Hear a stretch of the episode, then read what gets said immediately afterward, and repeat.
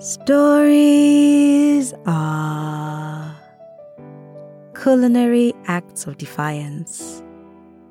My name is Osadumebi, and every week I will tell you a short story written by a Nigerian writer or author.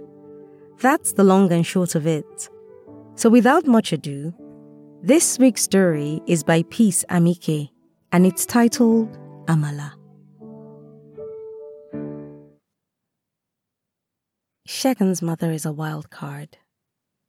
When it's just Shegun and I, my amala is perfect consistency. Smooth, no cocoa. But with Shegun's mother's presence today, I'm a nervous wreck, and my amala is nothing to write home about. Tons of cocoa, and on the verge of being almost liquid. I stir the pot helplessly in an attempt to salvage the disappointing amala. It stares at me like a deflated balloon. I stare back, defeated. Briefly, I toy with the idea of throwing the whole thing away and making a new batch. But this is already the third batch, and the amala fly is nearly finished. Besides, with Shegun's mother, the pinnacle of my womanhood resides entirely in my ability to conjure authentic, mouth-watering Yoruba dishes from my kitchen since my London upbringing and inability to speak Yoruba somehow made me less of the traditional wife she expected her son to marry. I'm tempted to call for Shegun's assistance. He's the real Omo Yoruba and can turn cocoless amala in his sleep. But I remember what happened the last time I called for Shegun's help when his family came over and I immediately decided it was unwise to go down that path again. I couldn't relieve that ordeal. The last time, I had called Shegun into the kitchen to help me set the table. He wasn't in the kitchen for up to a minute before his mother came stumping in, exclaiming at the sight of Shegun bringing out plates from the cabinet. Do you want to turn my son into a woman? She came dangerously close to where I stood. I gripped the ladle tightly, resisting the urge to smack the five foot five woman at the back of her head. Shegun must have sensed my anger and hurried to his mother. He pulled her away from me. Mommy, she has been working since she woke up. You know it's very exhausting to make all of this food and serve the guests. I just came to help a little bit. She's very tired.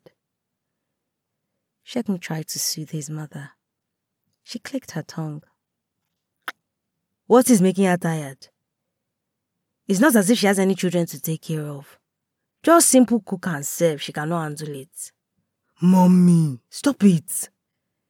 Shegun snapped to his mother's surprise. She looked at him in disbelief. I looked at him in amusement marveled at the sudden quiver of her lips, clearly thrown off that he matched her combats with equal volume and magnitude. She regained her composure too quickly for my liking, though. So, you are now raising your voice at me, eh? Me, your mother. She pointed to herself. Mommy, it's not like that. I'm sorry.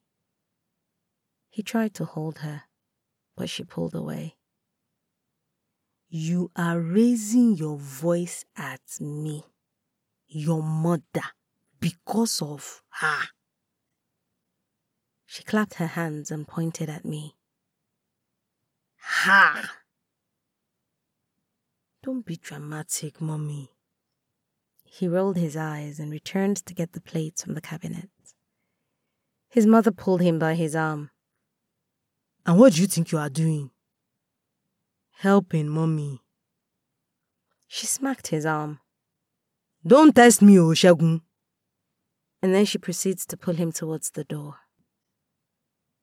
When she has carried a child in that empty stomach of hers, she can start calling you for help. For now, allow her to perform her wifely duties. Shubo? She commanded as she pulled Shegun out of the kitchen. He glanced towards me and mouthed the word sorry on his way out. At the brink of tears, I heard footsteps approach the kitchen merely seconds after they left. I quickly sniffed back the tears. My sister in law, Sade, stood at the doorway, a glass of water in hand. Except for the swell of her protruding belly, her small frame was lost in her loose yellow kaftan. Don't mind her. You know how she gets.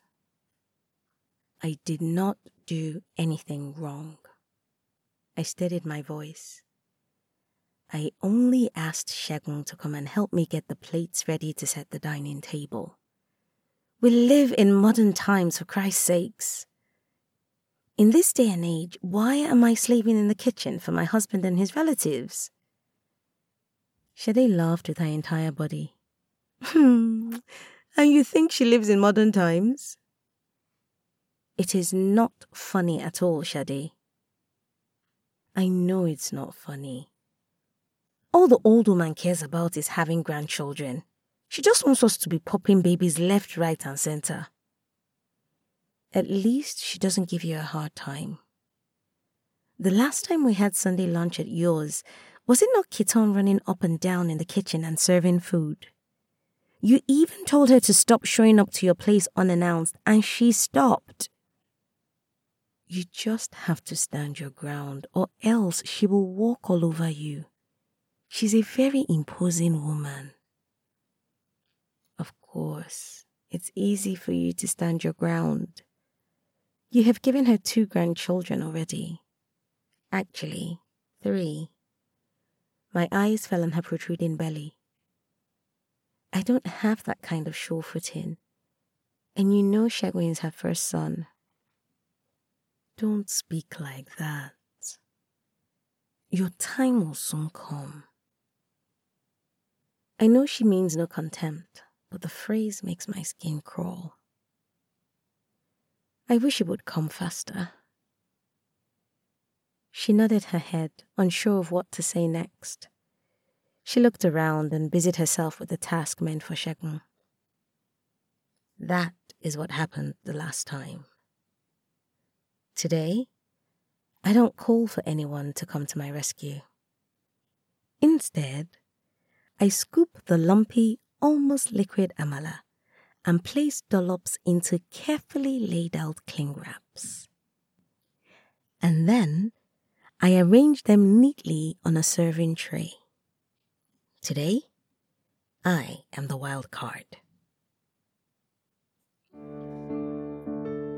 Peace loves stories. From a young age, she has been fascinated by movies and books Basically, anything that tells a story. Peace writes short stories for fun, and you can find some of her work on Medium at Ovis Writes Stuff. She works in finance at a tech company in Toronto, and when she's not working, she is reading a book or writing amateur scripts. You can connect with her on Instagram at ovis underscore underscore.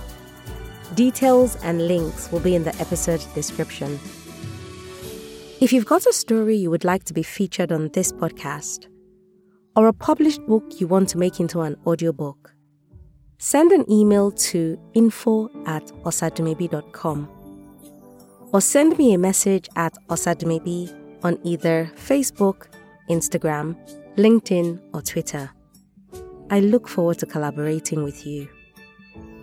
And if you've enjoyed this week's episode, please subscribe leave a review, and tell a friend that stories are a good escape for a few minutes each week.